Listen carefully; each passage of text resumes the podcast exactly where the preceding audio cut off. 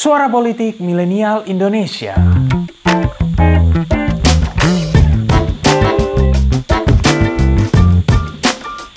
Konten ini merupakan hasil kerjasama antara Pinter Politik dengan TV Muhammadiyah. Dalam umur yang sekian pendeknya kita lalui di dunia, dia bisa kita panjangkan. Dengan apa? Dengan sebutan, dengan amal, dengan bekas tangan, dengan iman dan amal saleh. Sesuai dengan apa yang disebut di dalam pantun Melayu Pulau Pandan jauh di tengah. Di balik Pulau Angsa Dua, hancur badan di kandung tanah. Budi yang baik terkenang jua. Adalah petikan kata-kata Buya Hamka yang dulunya selalu ditunggu-tunggu oleh masyarakat penikmat siaran pengajian. Tahun 70-an hingga 80-an, Buya Hamka memang menjadi oase rohani lewat siaran-siaran di radio. Buat yang belum tahu, Buya Hamka adalah ulama karismatik yang berasal dari Minangkabau yang dikenal karena menjadi tokoh Muhammadiyah serta sempat menjabat sebagai Ketua Majelis Ulama Indonesia atau MUI paling pertama. Kalian juga pasti tahu karya-karya macam tenggelamnya kapal Van der Wijk yang dibintangi Pevita Pierce dan Reza Rahadian. Well, film itu diadopsi dari novel dengan judul yang sama, ditulis oleh Buya Hamka dan terbit pada tahun 1938. Namun, kisah tentang Buya Hamka tak akan lengkap tanpa membicarakan pengalamannya yang sempat dipenjara atas perintah Soekarno karena difitnah bersekongkol akan membunuh sang presiden. Hamka menjadi salah satu korban undang-undang anti subversif yang diterapkan kala itu. Walaupun di penjara Soekarno, justru di kemudian hari Hamkahlah yang menjadi imam sholat jenazah saat Soekarno berpulang. Lalu, seperti apa kisah sosok ulama yang ternyata memiliki adik seorang pendeta ini? Sebelum mulai, jangan lupa subscribe dulu ya. Kalian juga bisa mendaftar jadi member Pinter Politik dan dapatkan konten-konten eksklusif dengan klik tombol join di bawah ini. Dan buat yang berminat untuk membeli e-book Pinter Politik, jangan lupa kunjungi toko Pinter Publishing di Tokopedia, Bukalapak, Shopee, dan semua toko online lain kesayangan kalian. Link selengkapnya juga bisa kalian cek di kolom deskripsi. Back to the video. Get your coffee and let's get it started.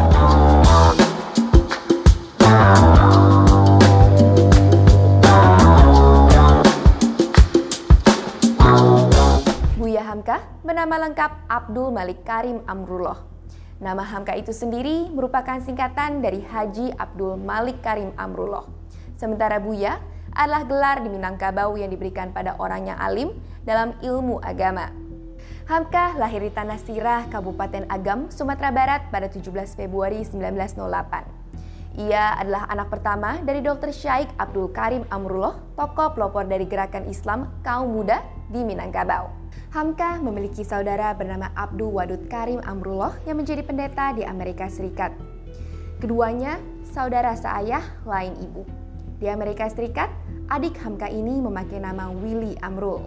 Sementara ayah Hamka lebih sering dikenal dengan panggilan Haji Rasul. Ia adalah ulama terkemuka sekaligus reformis Islam dan telah memulai gerakannya pada tahun 1906 usai pulang dari Mekah. Buya Hamka lahir di saat zaman hebat pertentangan kaum muda dan kaum tua. Kaum tua adalah golongan Islam tradisionalis yang percaya bahwa agama tidak bisa dipisahkan dari pengaruh adat istiadat, sehingga masih meyakini kepercayaan kepada nenek moyang dan lain sebagainya. Sementara, kaum muda adalah sebutan untuk para reformis Islam yang ingin membersihkan kawasan Minangkabau dari belenggu adat. Gerakan yang dibawa oleh kaum muda ini dianggap menjadi salah satu penyebab munculnya banyak tokoh intelektual dari wilayah Minang. Oleh karena lahir di era pergerakan itu, Hamka sudah terbiasa mendengar perdebatan sengit antara kaum muda dan kaum tua tentang paham agama. Saat Buya Hamka berusia 10 tahun, ayahnya mendirikan pondok pesantren Sumatera Tawalib di Padang Panjang.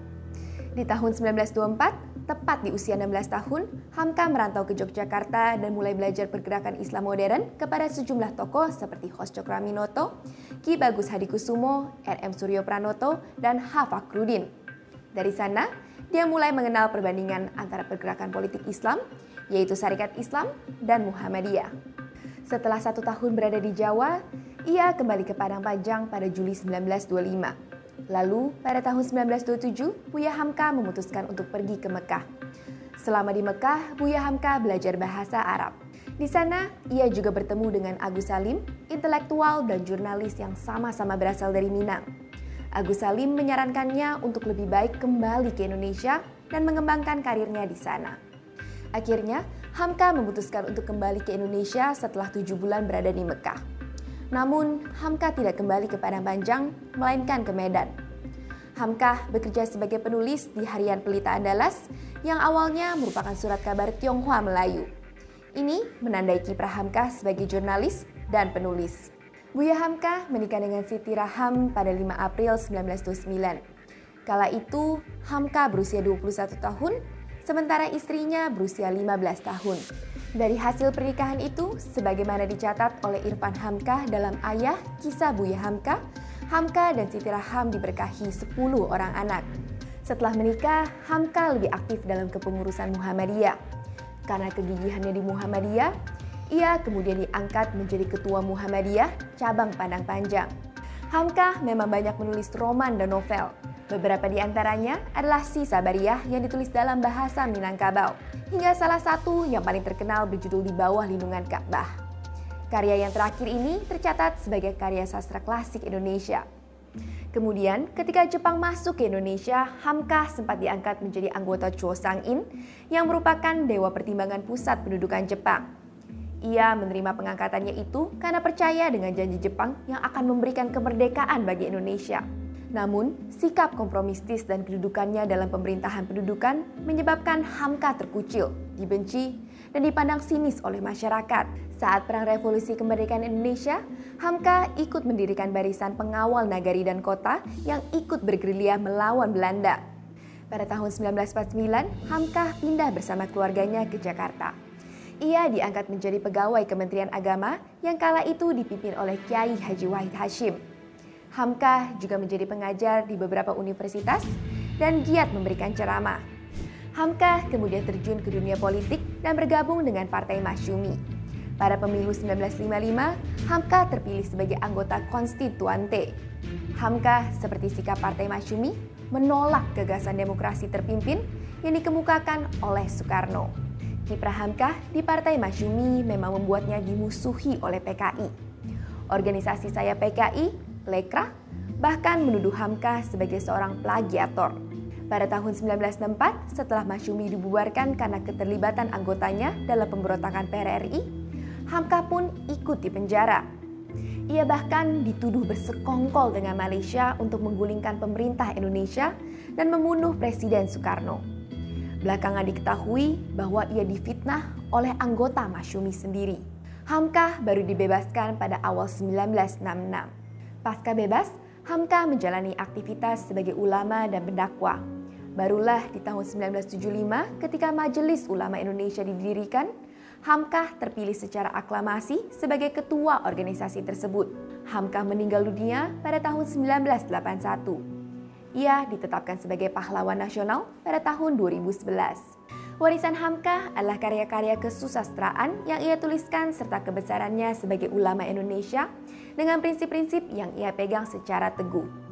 Kisah Hamka juga menjadi gambaran aksi-aksi penolakan terhadap gagasan Nasakom yang dibawa oleh Soekarno. Sementara di Muhammadiyah sendiri, nama Buya Hamka diabadikan sebagai nama salah satu universitas milik Muhammadiyah, yakni Universitas Muhammadiyah Profesor Dr. Hamka atau UHAMKA. Nah, lalu bagaimana menurut kalian? Seperti apa kalian memaknai kisah Buya Hamka? Terima kasih telah mendengarkan episode kali ini. Nantikan episode-episode selanjutnya dan jangan lupa untuk kunjungi pinterpolitik.com untuk dapatkan informasi seputar fenomena politik di Indonesia. See you next time and bye-bye.